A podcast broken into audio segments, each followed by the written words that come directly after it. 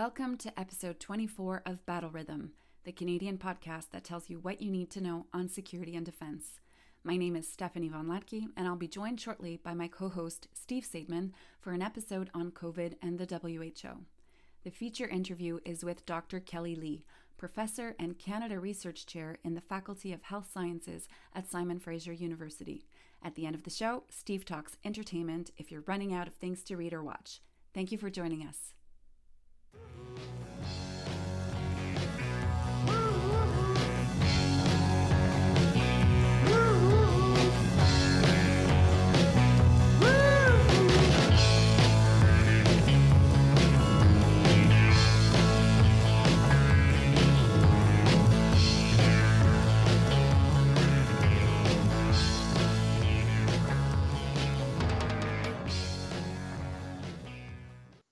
Stephanie, how are you doing in this week nine of the pandemic? I'm doing well. The, the morale is high.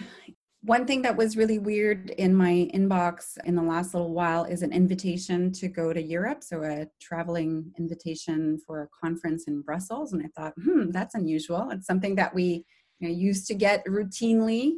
Mm-hmm. Uh, but now there's just been a complete stop in those types of invitations to, to conferences because of uh, just the restrictions on, on travel, obviously. So uh, it just caught me off guard and got me thinking, you know, will I even be allowed to go? Will traveling resume as normal in the fall? Probably not.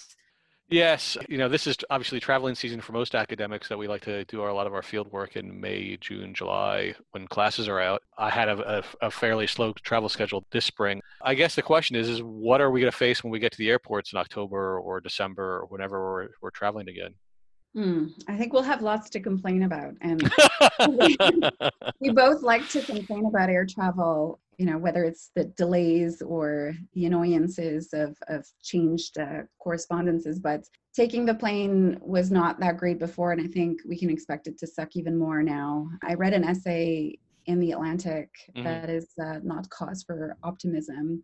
The author was predicting that everything will be slower. We might have to submit to temperature check. But I also think that is really security theater. You know, we've been talking about the shoes and all that stuff for years mm-hmm. now. It's, it's more theater than real security because the threat's really low. Well, given the fact that we know that the disease can be spread when you're not sharing any showing any symptoms, it doesn't matter whether you get, if you don't have a fever. So why test for people who have fevers? It's going to get a small pound of people who are potentially disease carriers, but it's going to miss all the asymptomatic people who are also carriers. So I think that's a false security kind of device that they may put in place, but it's not really going to do a whole lot apparently one of the airlines flying to Hong Kong is no longer providing food. And so what's that going to mean for, you know, those 12, 15 hour flights? You have more food on planes brought from outside, which I don't think is going to be a positive move for lowering risk of, of spread of disease. Yeah, you're going to have to pack some jerky or something in your in your carry-on luggage to make it through a flight. They're probably just going to give us a bottle of water so that they make sure that in-flight service is at a minimum and all flight attendants will be wearing masks and uh, only coming when needed, I suppose. But the thing is, how do you eat while you're wearing a mask? And so I would imagine that everybody's going to be either they serve smoothies or they're going to provide a service where you take the food that you bought at the airport and you convert it into a smoothie mm-hmm. because you're going to have to drink it by straw. Otherwise, you're taking off your, your mask to eat your sandwich or whatever it is you buy. And uh, so I think we've created a lot of anxiety for our listeners about this travel stuff. too soon, too soon. Too soon. Well, it's we'll be reporting it to our audience about how does travel work because we'll probably be some of the first guinea pigs come this fall. We discussed offline planning for conferences. Stephanie just got this grant from the Department of National Defense for the new RSA NSA network. I know you're very busy with all of the planning for it. I, I think it's a real challenge to start up a new network. The CDSN had its conference a couple weeks ago on April 27th, and so we're still pushing out the findings. Check out our website, check out my blog where I spent the past week discussing each of the five different sets of findings. We will be doing more work on this in the, in the days to come. I guess for you, what's the biggest challenge in setting up a network from scratch when you can't even hang out with your uh, co director? Well, we talk on a regular basis, but the, the challenge for academics who are really excited about launching the vision is the administrative work that comes at the front end of, of making sure everything is properly set set up. And when you're writing an application, you're dreaming big and you're thinking of all of the things that you want to do and all the questions that you're excited about. Of course, that's not how it starts. It starts with setting up that strong foundation, which is mostly administrative work. So I think we're, we're looking forward to getting over that hump to be able to get to the more creative intellectual piece. But I'm really happy about, about the team that we have. Justin Massie is, is a fantastic partner as well when it comes to those planning efforts uh, at the earlier stages. And like you, we're wondering about how we're going to host these events in a post COVID world or in a world where the new normal looks very different when it comes to these larger gatherings like the conferences and, and workshops we're used to hosting. So when we read stories about the, the baseball season starting up, but with no one in the stadium, maybe that's what the future of our events is going to look like. It's going to be inviting a few select participants, making sure that we get really great audiovisual material out of those gatherings, and then disseminating online for a wider audience. So those are the scenarios that we're exploring at this time. And I think we just need to, to remain flexible as we plan ahead because we really don't know what's going to be the new normal a year from mm-hmm. now and and we just have to uh, to adapt as we go along and stay open to uh, to changing plans on short notice.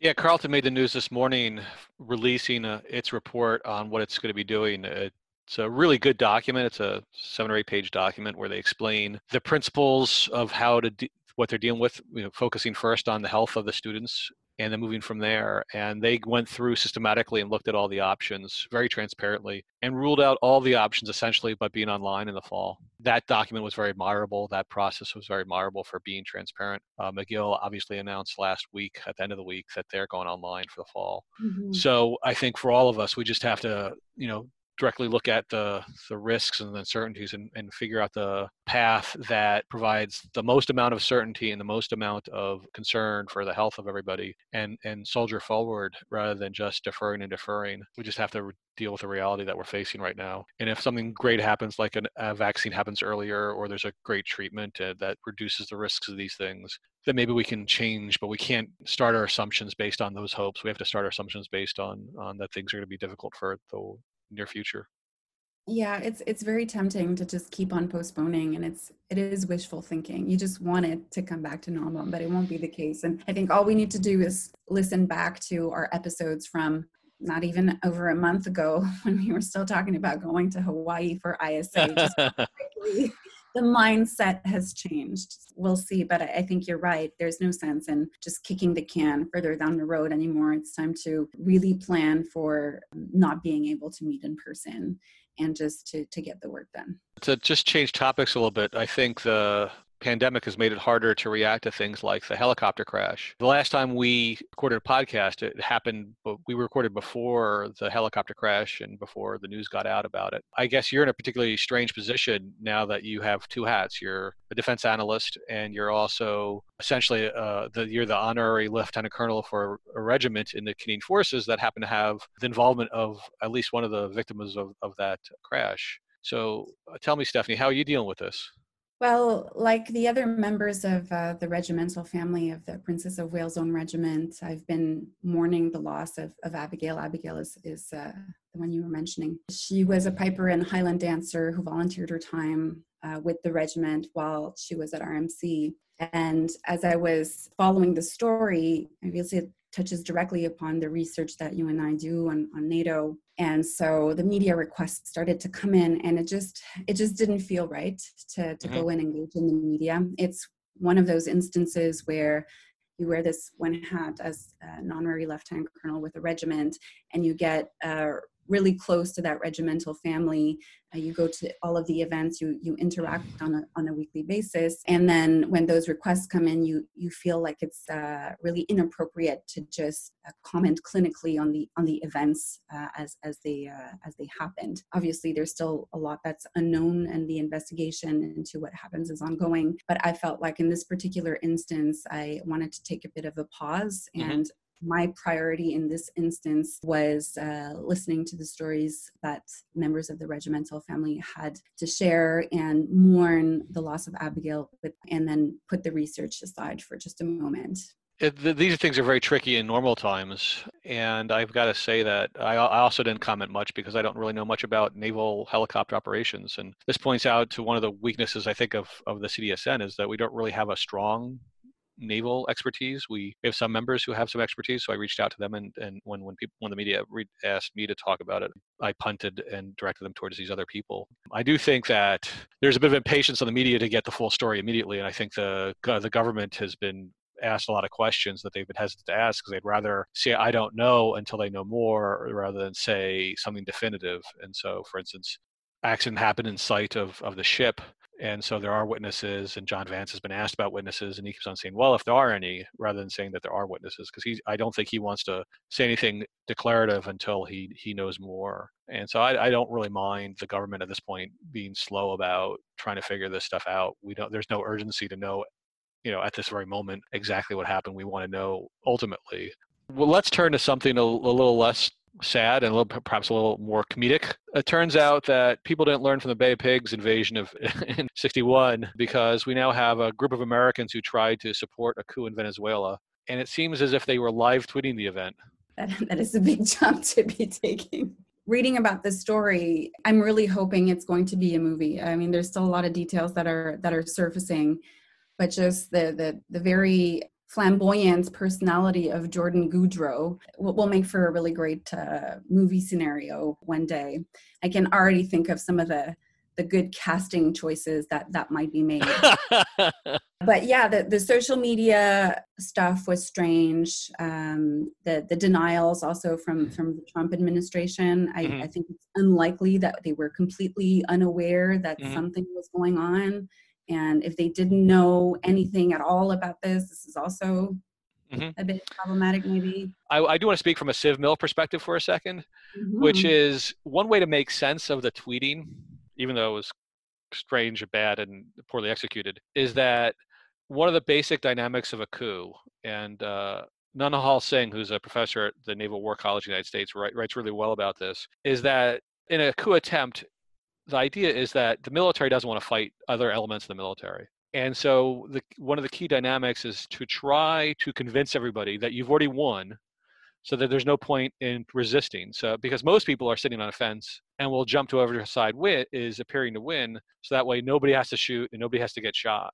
And so in a normal coup, of course, the first thing you do is seize the radio stations, the TV stations, and put out messages to try to present an air of inevitability that this, this thing is happening so that way everybody just goes along with it and complies. And so that's a basic notion or basic dynamic in any coup attempt. But the problem is that you have to actually have a presence and have some sort of sense of that you're you're in control and that things are inevitable that you're going to win live tweeting as you're you know coming ashore is far far far away from presenting yourself as inevitable it, it more sounds like identifying yourself as being a target for the you're giving away your location for the adversary so it was really poorly executed so i i think that that, that might have been what they had in mind with the tweets was trying to pre- present themselves as as being the inevitable victors to try mm-hmm. to get everybody going online but there has to be some element of credibility to the messaging for it to play out. And one of the things that Naunihal Singh finds out in, his study is he shows that when coups are attempted by senior officers, generals, they, they are more likely to work and less likely to be violent. And when they're launched by junior officers, they're far more likely to be violent and less likely to work. And so when you have this Canadian born, haha, 43 year old uh, guy, he falls into sort of the latter category of, of this is not something being led by folks who can claim they're speaking on behalf of large sectors of the military. So it was doomed to fail from the outset. So when people refer to it as a dumb bay of pigs, I think they're they're pretty much on target.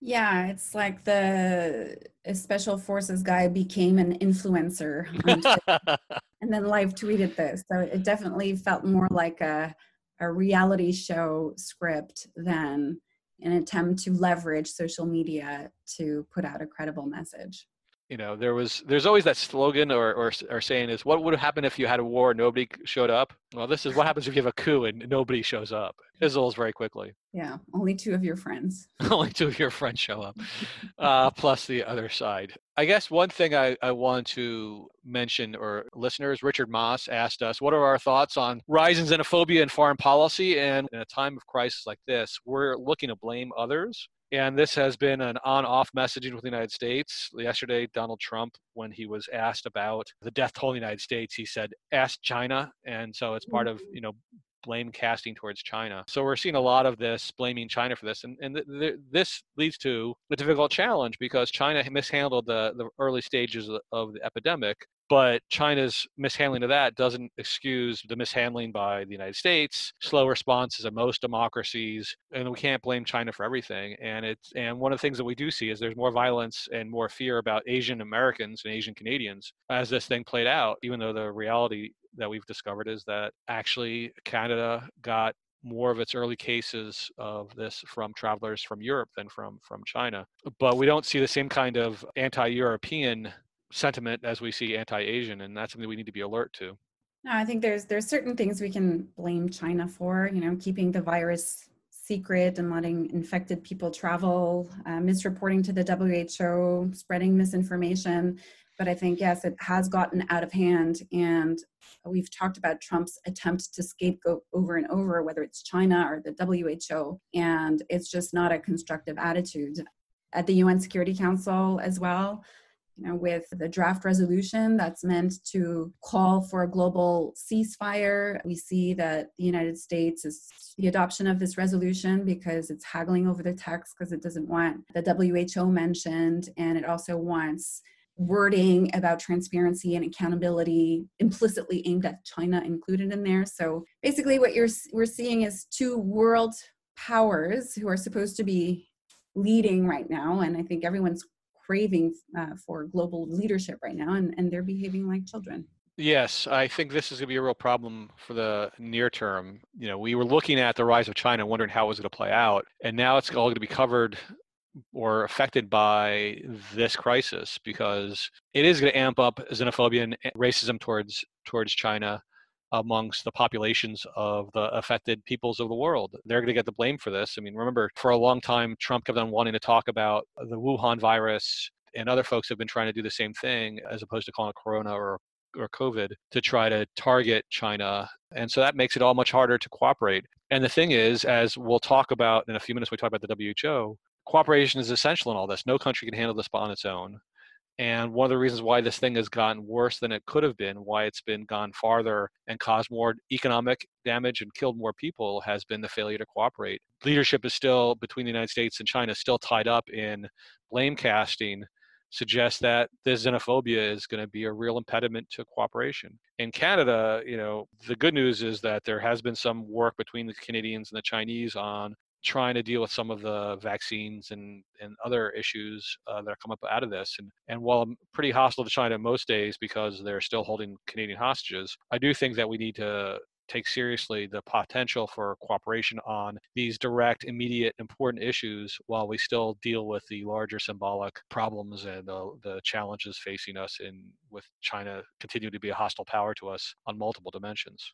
And you mentioned Canada here, and it reminds me of the piece you shared with me in Policy Options that was written by Marie-Ève Desrosiers and Phil Lagassé, the politics of the pandemic. And even though the this particular piece talks a lot about how countries are managing their international reputation amidst this crisis. What struck me most about the piece is that it raises doubts about Canada's reliance on multilateral institutions like the WHO. I'm not sure we're fully ready to answer this question, but did Canada lean too hard on the WHO in responding to the pandemic? Should it have charted a more independent course, like, say, New Zealand? And without explicitly saying so, the article cautions countries like Canada when it comes to their unshakable faith in, in multilateralism. So I, I, also welcome the news of, of Canada cooperating with the Chinese on, on being at the forefront finding a vaccine but mm-hmm. i think that there are longer term ramifications for for canada and i think that the piece does a good job at mm-hmm. uh, questioning some of, of that thinking.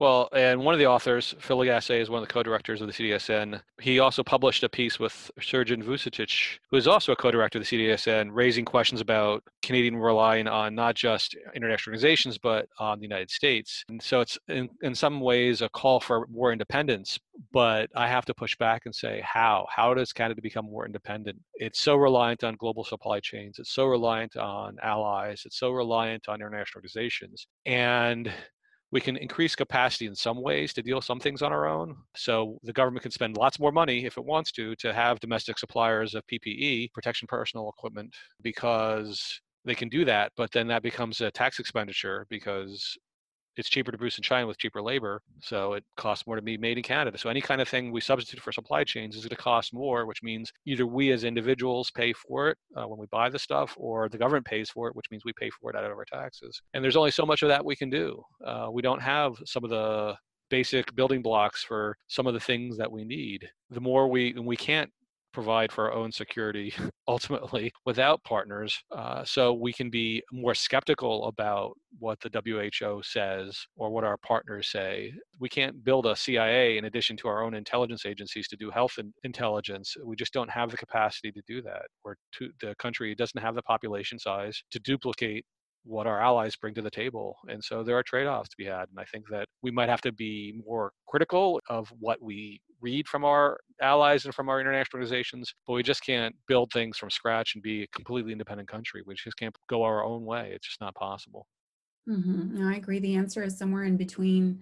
And as far as the WHO goes, the, the record is mixed. It performed very well in certain instances certainly better with SARS in 2003 than H1N1 or Ebola. So I think we're probably going to see really interesting research come out to understand the conditions under which WHO performance is hampered versus enhanced. And I think that when you look at how the current pandemic has been politicized, you see what the recipe for for disaster is it's that politicization but it's mm-hmm. very difficult for the way that the international organization is set up on the one hand you have like the more technical health expertise which is embedded into the organization's mandate and at the same time it is a large organization with 194 member states and when you have conversations about global uh, health these will sometimes end up being controversial politicized mm-hmm. debates so it's very difficult to separate you know that political aspect of the who with its more technical mandate of fostering research and harnessing health expertise to solve global public health problems well, it's a good thing then that we're talking to Dr. Kelley Lee in a few minutes. Uh, I recorded a, uh, an interview with her last week about this these issues, and she's been studying the globalization of, of health and studying the WHO itself for, for years. I think one of the challenges that comes up in all of this is that 80% of the funding of the WHO is is voluntary. It's uh, it's not assessed, and so that means that the money that is given often comes with strings. It comes with strings attached to priorities that the donor has, as opposed to the priorities of the organization. And the organization, like any good fundraiser, has to be sensitive to not offending those who give it money and so I think one of the reforms that should come out of this is changing how the budget works for the WHO. That if it has more of its own money to allocate based on good science and on the technocrats making the decisions as opposed to the politicians, then it can have a, a better basis from which to operate. Uh, I also think one of the things that we saw in a Financial Times article recently is that one of the problems with the WHO is it's far less transparent than it could be.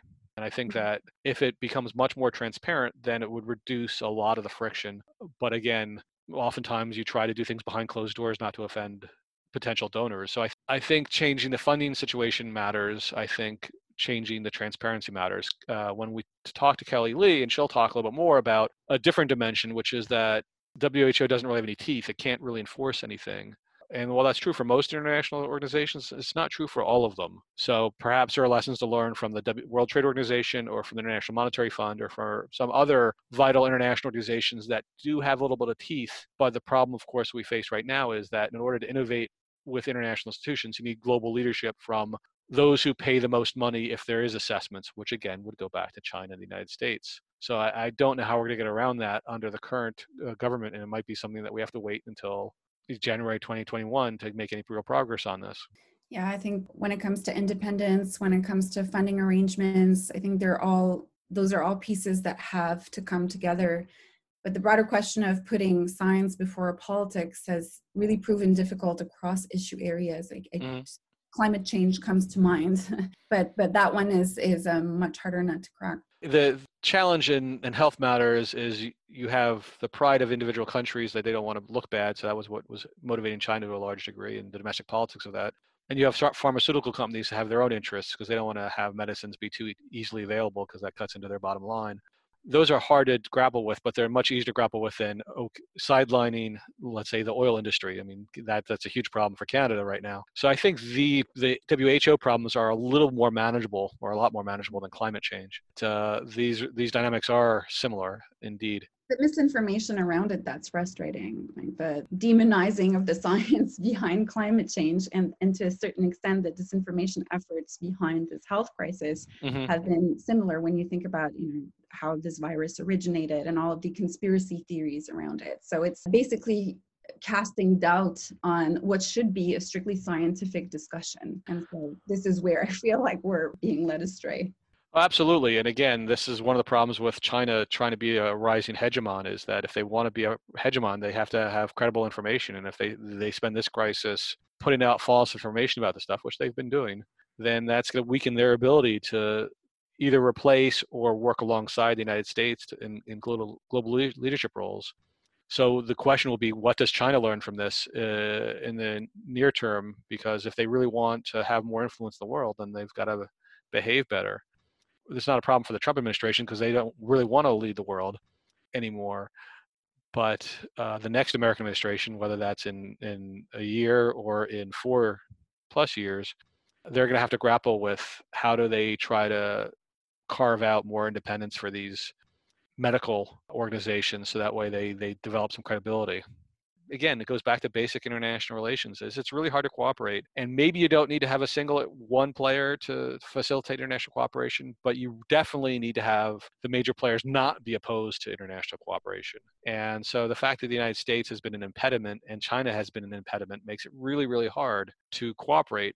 And as we've seen from previous uh, epidemics, cooperation is essential in all of this. Uh, this is why SARS was able to be beaten back. This is why H1N1 was not as problematic as it could be. It's why polio has been largely eradicated. We have all kinds of diseases that we fought successfully together. We can't fight alone. And uh, we also had set out to discuss a little bit the COVID 19 recommendations from the CDSN conference. So bringing things back to to Canada and the work that you're leading, I know you've been really busy. You have lots of speaking engagements uh, lined up uh, tomorrow. But have you had any feedback or further engagement after making the report with the recommendations accessible online? Um, I'd say right now we've gotten a lot of good buzz about it. That people are very happy that we've done it. I got uh, feedback from uh, the folks at Department of National Defense, the MINDS uh, group, the Mobilizing International, Mobilizing Insights in Defense and Security is the, is the acronym. They're very happy to have received it. They're thinking about it. I've encouraged them to come back to us with feedback so that way we can continue the research. I've had some people comment online, but we'll see. I, I, I don't think anybody's picked up our recommendations and said, we will make it so yet. I do think that if you follow the Chief of Defense Staff's uh, Twitter account and the Deputy Minister's Defense uh, Twitter account, you're seeing that they are doing a lot of the stuff that we've been talking about of better communications. I think that you know they asked us, well, how should we cut the budget? and we were like, mm, that's not going to happen anytime too soon. But we'll see if they start planning to do defense for you because that was one of the big recommendations. And I know there will probably be some resistance to that, but we do are living in different times than there were in 2016, 2017. So we'll see. I think the conversation is continuing. I think writing the report was also useful for us participants because when you're at a Zoom event with 60 people, it's bound to get a little bit chaotic. And now to see the glossy policy report you know, is, is making a lot of sense. And it's also good to let the dust settle a bit on the, the initial conversation that happened. So I think that the recommendations are good for policymakers, but they're also good for scholars because those are research questions that that we can perhaps pursue and i know you asked for a bit of funding from Carleton to maybe set up a group of grad students to investigate some of these questions a bit mm-hmm. more. But but there are some themes there that I think are worth looking into further. I obviously picked up on the alliance piece. I think it makes sense to examine the nature and rationale of allied responses to COVID. We're all mm-hmm. wondering what the new normal will look like when it comes to operations. And so looking at how allies and partners have adjusted can, I think, yield some interesting insights. One other thing that I was struck by is the return of uh, the human security concept. Mm-hmm. And I think that return was well on its way before the pandemic. I certainly saw this in NATO conversations, but in Canada with the launch of the Dallaire Center for Excellence for Peace and Security. A new partner for the CDSN. Right. a lot of flags on this episode. But uh, human security concepts are likely to have even greater appeal now as the pandemic will probably increase demand for humanitarian assistance. Mm-hmm. So that one uh, really struck me as as being uh, worthy of further investigation. At the same time, though, and, and your report picks up on this as well, or our report picks up on this.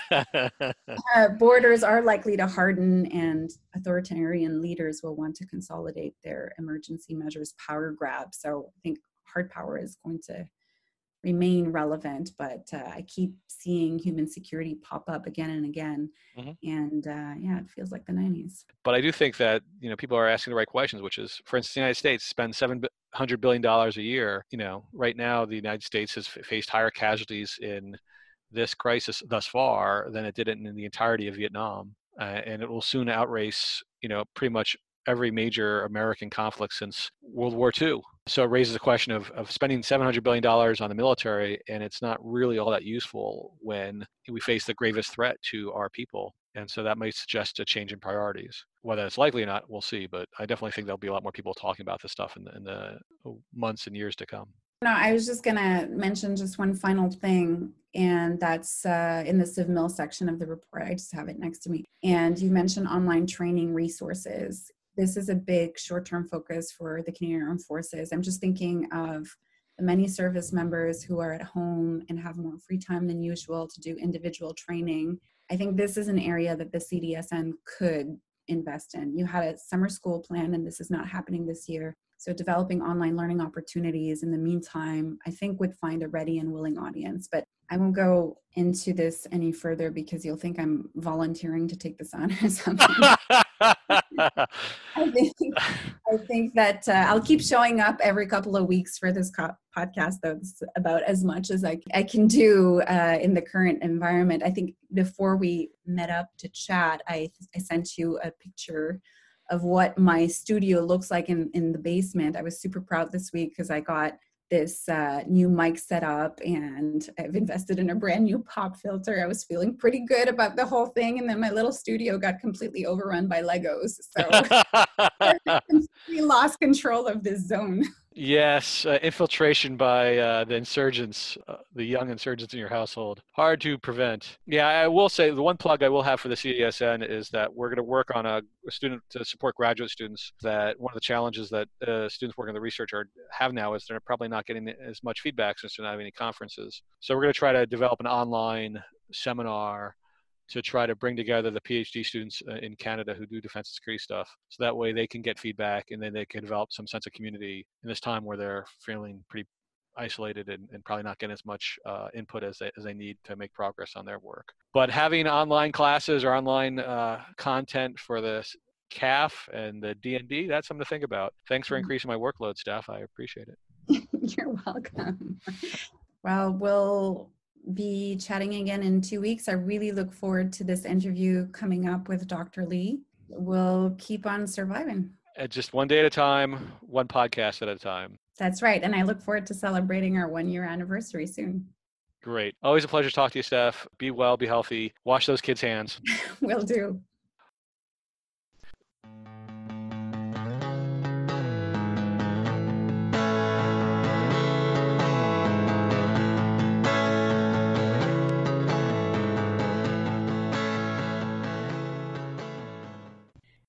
Uh, welcome, Kelley Lee, to Battle Rhythm. We're glad to have you as you've been somebody who's been studying the relationship between globalization and infectious diseases for much of your career. So I guess this has affected you more directly because it's actually your research is on this sort of stuff, right? That is exactly right. Yes. It's what I've been waiting for in many ways. A terrible thing to happen, but it has made all my research relevant for sure. I've studied uh, the impacts of globalization on all sorts of things, but infectious diseases is one of them, and how we respond collectively across countries to you know effectively deal with these shared risks. So yes, very much um, in my wheel well. I guess the question then is: Are you surprised about any part of this, or is this sort of played out like you might have expected?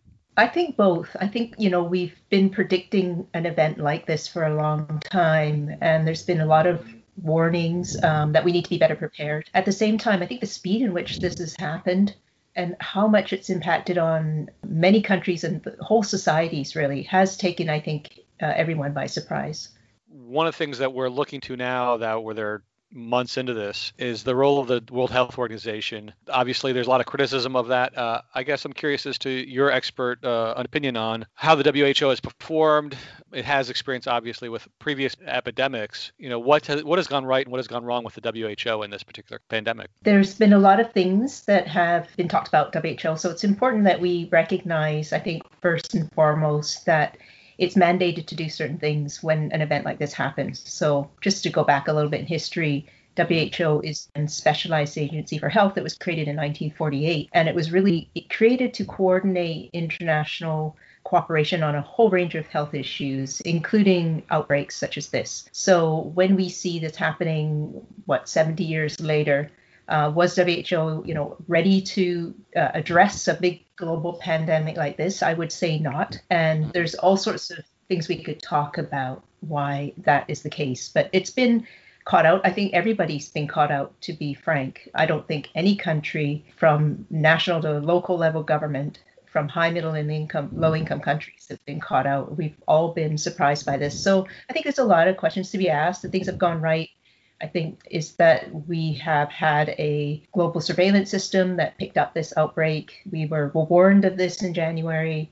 Uh, we got the information and we got the best advice that was available on this uh, outbreak. It's a novel coronavirus, so there's a lot of things we don't know about it, but the best advice came forward and countries acted accordingly. What we're now seeing is a lot of criticism, of course, whether that action was fast enough, whether it was complete enough and of course whether national governments responded um, as quickly as they should have as well. So lots of things to think about when this is finally over. One of the questions that arises is there something about this virus that makes it more surprising to us than uh, previous diseases? It has a name novel in it. We've had experienced coronaviruses before so is this particularly problematic or is it more that it's a time frame where the who may be getting less support from let's say the united states and some other actors that have made it harder for it to react I think the severity of this pandemic has been due to a large number of factors. So you've named some of them. I think the novelty of the pathogen is certainly a major challenge. So, you know, aspects of it it really unpredictable. It isn't isn't behaving the way say previous coronaviruses have behaved. So the fact that there's asymptomatic transmission potentially, that people are not demonstrating uh, high levels of antibodies, uh, all sorts of things that are kind of surprising, a little bit unusual, and so you know that that throws mm-hmm. things a little bit off. We're also at a time when I think international relations is really fraught, and we have been experiencing for years of pulling away from multilateralism and towards nationalism. And I think we all recognize that that in a world where we're more interconnected is actually a bad thing, that we're kind of, you know, finding ourselves in a, in a situation where we need strong government and we need strong international organizations. And it comes at a time when actually the, both of those things have been hollowed out. So I think that mm-hmm. kind of coming together is, is it's very bad timing, I would say, for this pandemic to happen now. And I guess the question that a lot of people have is there's been questions about whether the WHO was either I, collusion is too lo- strong of a word, but was too submissive to the Chinese or was just not as responsive to what was going on in China as people might have hoped hope for. Is that a fair criticism, or is this part more of just the blame China, blame WHO, blame everybody else besides ourselves? I, I, tend to go with the latter, I have to say. So, mm-hmm. you know, WHO, like all UN organizations, have to navigate both the shared interests that all of us, all countries share, and, and also the powerful countries we know are out there who put their national interests ahead of the international community at times. So, you know, WHO is not a US Academy of Sciences, it's not a Royal Society of Canada, it's, it's a UN specialized agency. So, politics is in its DNA. We, mm. we can't get away from that. I think the issue mm. is not that politics needs to be somehow, you know, excised from the organization, but we have to make sure that good politics prevails and bad politics is ferreted out. And I think we're seeing you know, over the years we've seen both, and you know, we'll, we'll somehow decide whether you know there was good or bad politics in WHO with this outbreak. Um, I, my take is that I don't see WHO as some, simply just kowtowing to Beijing. I, I read the situation as Dr. Tedros, the Director General, was trying to make sure that the Chinese government was cooperating and was mm-hmm. you know coming forthcoming as much as possible. We all recognize uh, in, in the past that, that that has not been the case. So trying to give the Chinese government to, to come forward with as,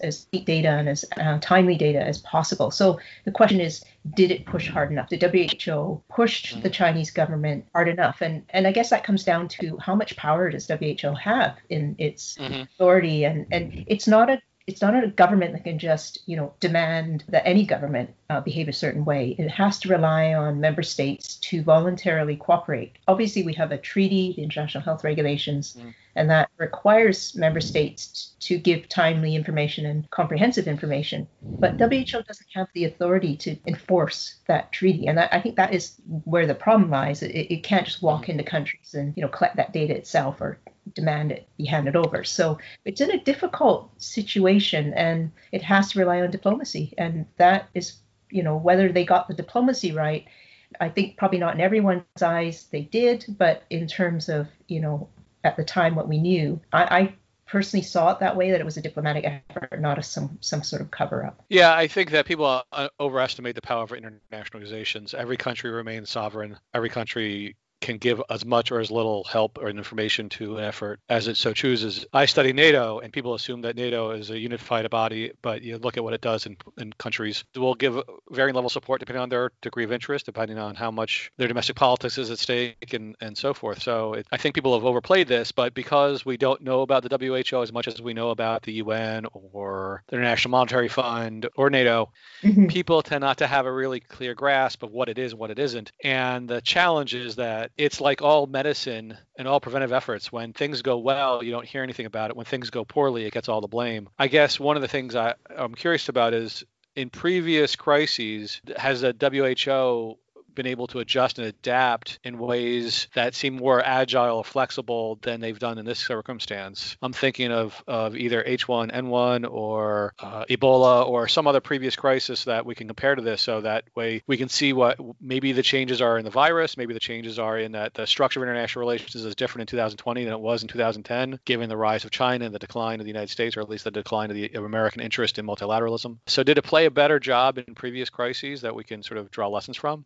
I, I'm sure we can, and it's important to to look back for sure and compare uh, WHO's you know role and and the role of member states uh, in each of those public health emergencies. And there have been you know several we can learn from. And as we go forward with this one, though, certainly be a, a, sort of reflection and, a, and, and I'm sure it sounds like or even before we get out of this there may be some um, evaluations but you, what I come back to you know we, of course you, we learn each time um, what we come back to mm-hmm. is just trying to understand what we created WHO to do and then is that and then think is that enough you know do we want to then reform WHO to create something that we need now because again it, it was created in 1948 and here we are in the early 21st century, the world is in a completely different place. And um, maybe it's not designed to deal with such an interconnected world. So there's all sorts of things we can talk about, you know, with reform. I mean, I, I go back to what WHO was expected to do as it currently is structured, and it it really did do what what it was expected to do. So it collected data. Uh, it was it's called epidemic intelligence, and this data is collected from member states who give official reports to WHO. And and in addition, WHO since since about 2007 can call on unofficial reports, things like you know mm-hmm. the media.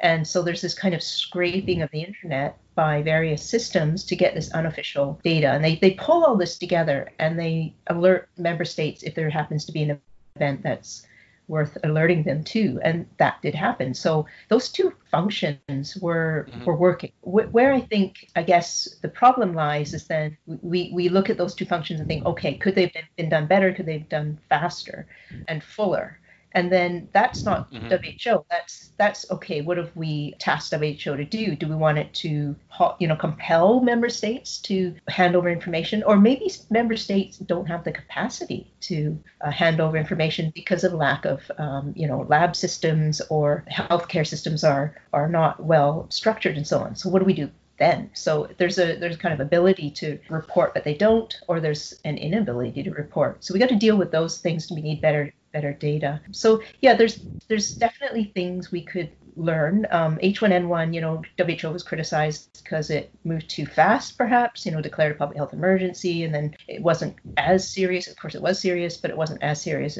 as this pandemic, you know, and so then it's like you, you know, you stop a pandemic from getting more serious, and then it's people say, oh, well, you know, you overreacted. So you can't win really. Um, and then you mm-hmm. fast, and then it becomes, you know, serious and say, oh, you didn't act fast enough. So it, it it's really hard to compare different outbreaks, mm-hmm. different pathogens they behave in different ways and there's you know it's a different context every time mm-hmm. one of these events happens so that it makes makes it play out very differently. So I guess the you've hinted at in some of your comments that there there are things that we that this is an organization that was built in the 1940s. What would you like to see change about the design of the WHO to make it better able to handle globalized medical problems? Mm-hmm. Yeah, because I understand that uh, the the U.S. government has handed over a list of reforms. I haven't seen those, by the way, and and nobody has. Mm-hmm. I think it'd be quite quite interesting to see what they propose after that exchange of words. Um, for for me, I mean mean, WHO reform has been a constant companion in my career. I think um, I. I, started in, in as academic in 1990s, which is when WHO reform became onto the agenda. So that was quite interesting timing so yeah, it's been on the table a long time. It's not a new subject. And I, I think what the pandemic exposes about WHO is that I guess member states have failed really to give the organization that authority and the resources it needs to be the, the coordinating body that we need for global health security in the 21st century. So I, I, I always go back to three things I always identify with my students. The first is an international legal framework, and that of course underpins uh, international cooperation. And to some extent we have that. We have the IHR and it, it, clearly didn't work this time. So something needs to be done to look at how the international health regulations have have, have been treated during this outbreak and what we can do to, to reform it again. It was reformed in 2005. It probably needs to be looked at again. And so that that's one thing. That needs to that will underpin what member states do. Uh, the second thing is the limited powers of WHO. So I mentioned this already. And so what WHO is, it's a member state organization. So it doesn't have that supranational authority that we have in very small cases uh, in the world. What's missing from the IHR, for example, is that enforcement mechanism. So it doesn't have any teeth. So so we, we can think about maybe comparing it to other international organizations. And the comparison I often draw is, is the World Trade Organization. So, mm-hmm. you know, we have this mm. functioning trade uh, regime. It's valued by all countries. Countries value trade. So, if a country violates a trade treaty under WTO auspices, then we have we have uh, consequences. We have either these countermeasures that are uh, imposed, you know, like you put too much taxes on our cheeses, so we're going to do the same for you, or something like that. I mean, that's kind of mm-hmm. there's there's mechanisms to to kind of um, in, enforce the WTO decisions. But we look at WHO and we don't have any of those countermeasures, and and so we might agree after the pandemic that the IHR needs to have something like that. And in my view, it probably combination of carrots and sticks. You know, maybe it's something like in financial uh, um, assistance if you comply, and or, or some sort of uh, incentive, but also some also punitive uh, measures. So I think that will be something that needs to be looked at. Um, you know, the million dollar question, I suppose, is you know what countries are willing to give up in terms of giving WHO authority in exchange sure. for greater security. So there's that's trade off.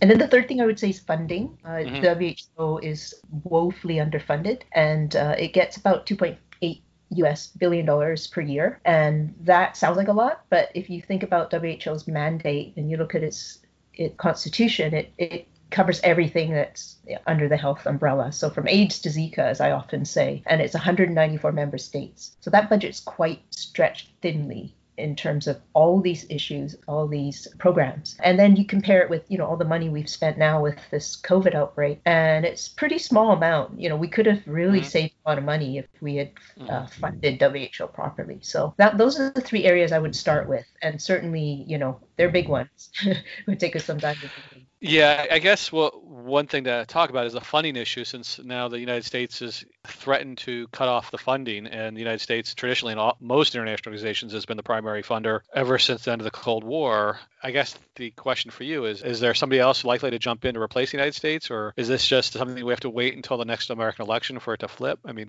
is is there somebody else who can cover this? I know that what was it last week? There was on the American TV, North American TV, a TV program where they're raising money for the WHO. I'm not sure we can uh, can raise oh, money oh, yeah. through that kind of thing, but I guess what what are the implications of the U.S. halting funding for the WHO? Yeah, concerts are not going to you know raise the level of money that we need, and that specifically goes for the emergency fund fund for COVID. So mm-hmm. it's not going to the keeping the lights on in Geneva and so on.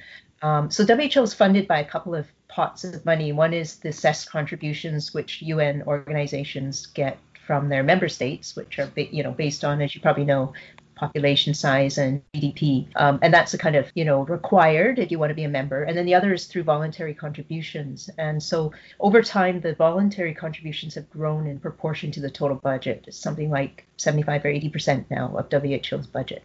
And, and that money is earmarked for by, by those do- donors for all sorts of things, whatever they, they want WHO to do. And so WHO's left with about 20% of its budget to mm. do what it thinks is a priority. So there, there, there's an issue there with the withdrawal of American funding. Yes, other countries could step in for sure with the voluntary funds. The Gates Foundation steps can step in again, yet again, and uh, you know others w- will probably do so. I think there's a more fundamental problem though, is with how WHO is funded. So it doesn't actually have control over 80% of its budget. It's mm. the donors that do. And that's not really, I don't think that's viable going forward. If you want an organization that's, you know, decisive and effective. And yet, what it's doing is running around trying to fulfill all these kind of orders by the donors. That is a problem. I think there needs to be a fundamental thinking, rethinking about the formula, the way that we fund something that is so fundamental to all of us. You know, is, is we got it right? I don't think we do. I think we need to think about having some core funding which WHO and uh, obviously guided by, you know, governed by the member states, I should say, are controlling as a whole and not having people come in and say, oh, yes, I'd like to do X, Y, and Z, uh, and it's only for these countries and it's only for this period of time. The, the transaction costs are incredible for the organization, and it just, it really is a, you know, a complex, long, what I call, you know, like this menu of things that, that it has to do. And, and its core functions really like global outbreak response needs to be um, you know injected with far more funding than it has been. And I guess the, the, the natural question to ask in this is if the United States pulls back a little bit and the Chinese start being a major funder of this, is that going to affect how the WHO operates. And given that the Chinese have been less than transparent at times, you know, without getting into xenophobia themes at the Chinese, we can be honest and, and talk about more Chinese influence might mean a, a, less effective organization, given their lack of transparency on their own when, when things hit them hit them hard. I, I think this comes down to um, you know this point to make about voluntary contributions. So, so no country should be able to um, call the tune in, in, a, in an mm-hmm. international organization, a truly international organization, you put your money in the pot and you should step back and let the organization consult with the, its member states and decide what the priorities are. That hasn't happened for you know decades. And so what's ironic is that the US is accusing the organization of being Chinese dominant But you know, for many decades, it's been quite American dom- dominated because of the way that it's been funded. So I don't know if that's either way. I don't think it's a good thing, whether it's Chinese influence or American influence. It, it, needs to be a more democratic process. And so, again, going back to that funding formula, you have to change that. I, I, do think the Chinese government can step up more and provide more funding multilaterally. It's given a lot of its aid to countries for health development through bilateral means, and that means it has some geopolitical interest, obviously, in doing so. But for me, I, I you know, and I've said this before and uh, elsewhere, I think there's a time for China to step up and be more of a global citizen. And I, I don't think that should be something we should all be scared of. In fact, it would be a, a good thing if it starts to, you know, contribute in the way that I think it could as it as it gets to be a, a more wealthy country, that it needs to demonstrate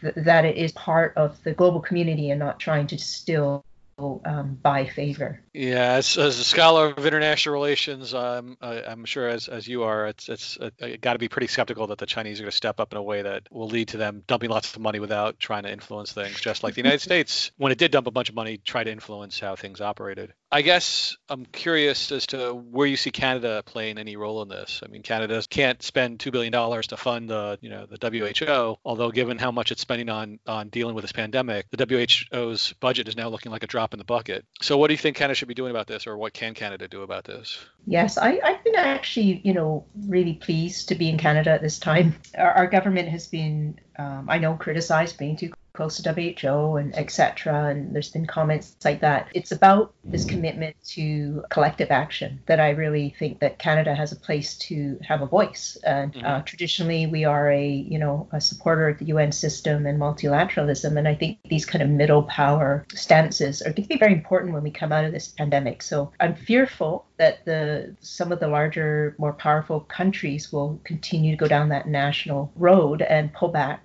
from multilateralism. And that actually, for me, I, I believe that's a fundamental mistake. That what, if anything, this has taught us is that no country can get through this without relying on other countries. You know, cooperation, whether it's data sharing or sending equipment across or just you know, basically coordinating the measures that each country is taking none of this can be done in isolation. So we're going we have to cooperate. This is kind of laying it really clearly on the line. So pulling out of um, WHO or pulling out of whatever multilateral organization emerges from the ashes is going to be a mistake. And I think Canada could really be a leader in this respect. I, I really what I you know I'm not trying to be flying the you know waving the flag here. What what I think is notable, I think, about the Canadian response has been the alignment between the public health officials and the, our political leaders. I think that is a, a, a model of, of the kind of unity you need in a public health emergency. We, we don't want to see this bickering and blaming. The, the kind of confrontations we're seeing south of the border is really undermining public trust. You know, and the way we're going to get through this is through solidarity. And, and so you're looking to your political leaders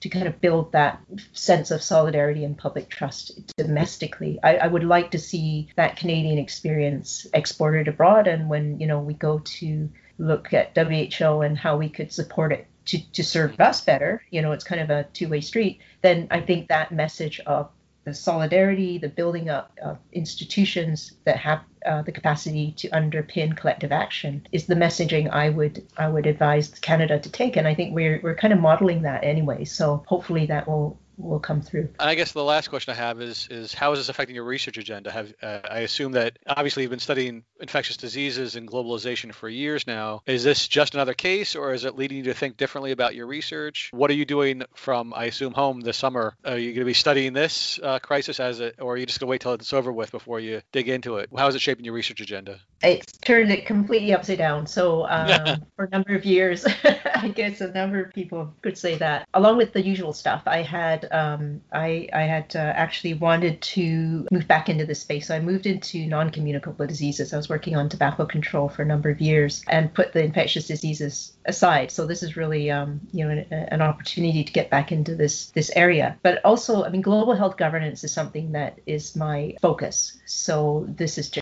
just epitomizes what uh, the, the, subject is all about is what, what you do when you have a shared risk such as a, a pandemic how do you structure institutions? How do you distribute authority and resources and so on? So I've been lucky enough to be funded by CIHR and the um, New Frontiers and Health in, Research uh, Fund, which uh, has provided us with funding for two studies. One is to look at the IHR and compliance with the IHR why there hasn't been compliance with, with the uh, treaty and what we can do about that because this is you know without a without compliance we have no coordination and without coordination we're not going to get out of this mess. So there's that urgency there. So we're trying to figure that puzzle out. The second is looking at how the covid-19 pandemic is impacting on gender. And we're very much focused on you know just trying to understand the outbreak itself but also how measures that are being taken are impacting on gender in in differential ways. So we, we're collecting data on that and it's surprising how little data there is out there. So there's two big projects. Um, the second one is is being led by my colleague Julia Smith, and together we're going to be very busy this summer. Um, there's a lot to do for sure, and hopefully we'll contribute to figuring out how we get out and beyond this pandemic and ready for the next one, because there's going to be a next one for sure. There's two elements of the globalization of this that I wanted to address before I let you go. One is the globalization of the supply chains of the PPE and the vaccines, the medicine. Is this something you studied? Is this something that, that you're surprised by that combination of nationalism and desperation has now led to countries having to think about sort of healthcare, health products, mercantilism? It's not something I've studied, but I, I'm disappointed to see the, you know, the mad scramble that we've we've seen for PPE and and some of the, I guess, self-interest that has been uh, really on display with with acquiring some of these supplies. But it, it does illustrate how these sorts of products are produced in the world, you know, with an interconnected global economy and that no one country has this kind of you know dominant position. If any i guess if any country does it's actually china with all its factories. But it does show we we have to cooperate in kind of producing these products sharing them across. And it makes more sense you know if, if there's an outbreak we send the materials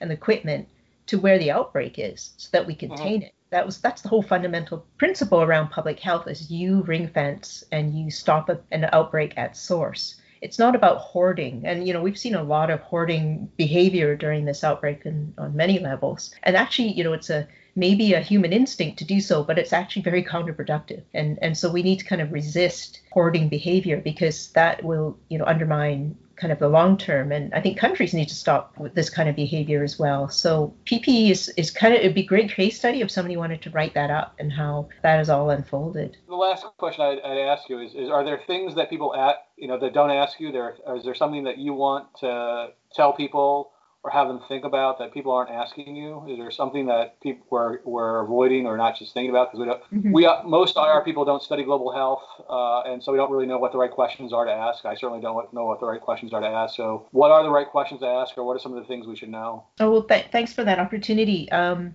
I guess yeah, I study, I study, and I teach in a, a faculty of health sciences, so we're very health focused. I would say, in terms of globalization, so we've seen economic globalization unfold over the past, what, two, three decades, driven by uh, a market logic. Uh, and that market logic has really hollowed out the state, hollowed out WHO and public institutions. And I think what we've learned is that we can't do that. We, if we want globalization to succeed economically, we also have to go back and think, well, what underpins that process or that sector? And we need we need strong foundation, which is government. And I think a lot of the private companies who have been avoiding minimizing their tax burdens need to look at themselves and say, well, why are we out of business now? Well, it's because you haven't paid those taxes which underpin governments which enable them to then allow companies like yourselves to function. So that there's an interconnectedness there, which I think people don't necessarily put together. Social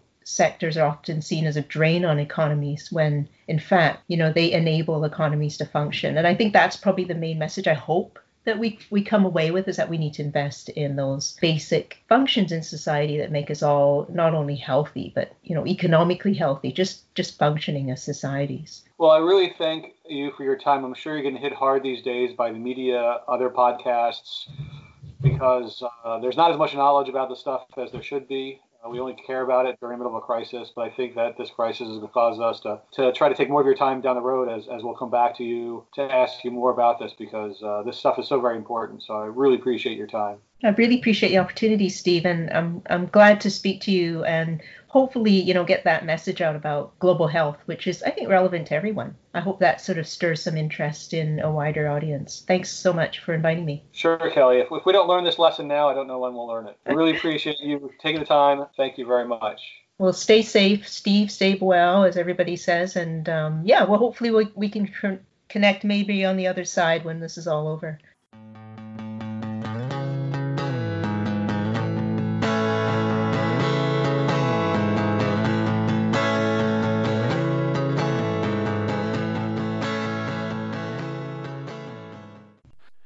On today's rest and relaxation R&R segment, I have a couple recommendations.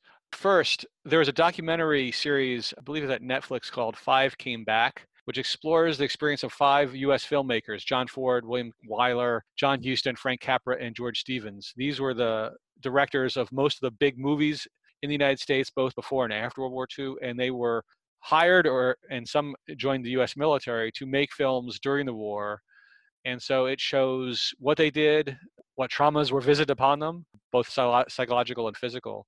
And so it's a really interesting set of shows about these famous directors, and it gives you a different look on World War II than you might be familiar with. So that's the movie I recommend this week.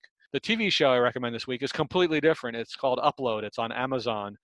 It's about a guy who dies in the future, and in the future, what happens is there's if you have somebody willing to pay for it, or if you've paid for it, you can have your essence, your memories, your personality uploaded and placed in a virtual world. And so this guy's is now living essentially with other dead people in a place that looks a whole lot like Banff.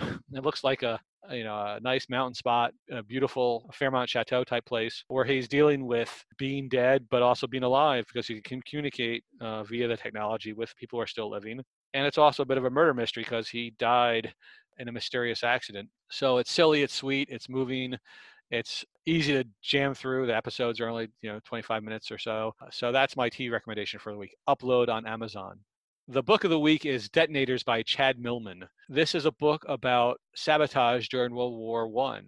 The biggest explosion before the famous one in Halifax was in New York, where there was an effort to, by the Germans to sabotage the war material going to the Allies, the French and the British. And it's a story that was really not very well known. So I'm trying to improve my knowledge of World War One history. This book is well written. It's fascinating. It's covers a period of history that we don't really know very well. So those are my recommendations for this week. Five came back, upload, and the detonators. And again, be healthy, be well, stay at home, let your hair grow long, and good luck with whatever you're baking. We'd like to hear your questions and your comments, and so please send them to us at Twitter address at CDSNRCDS or email them to cdsn.rcds at outlook.com. Thank you.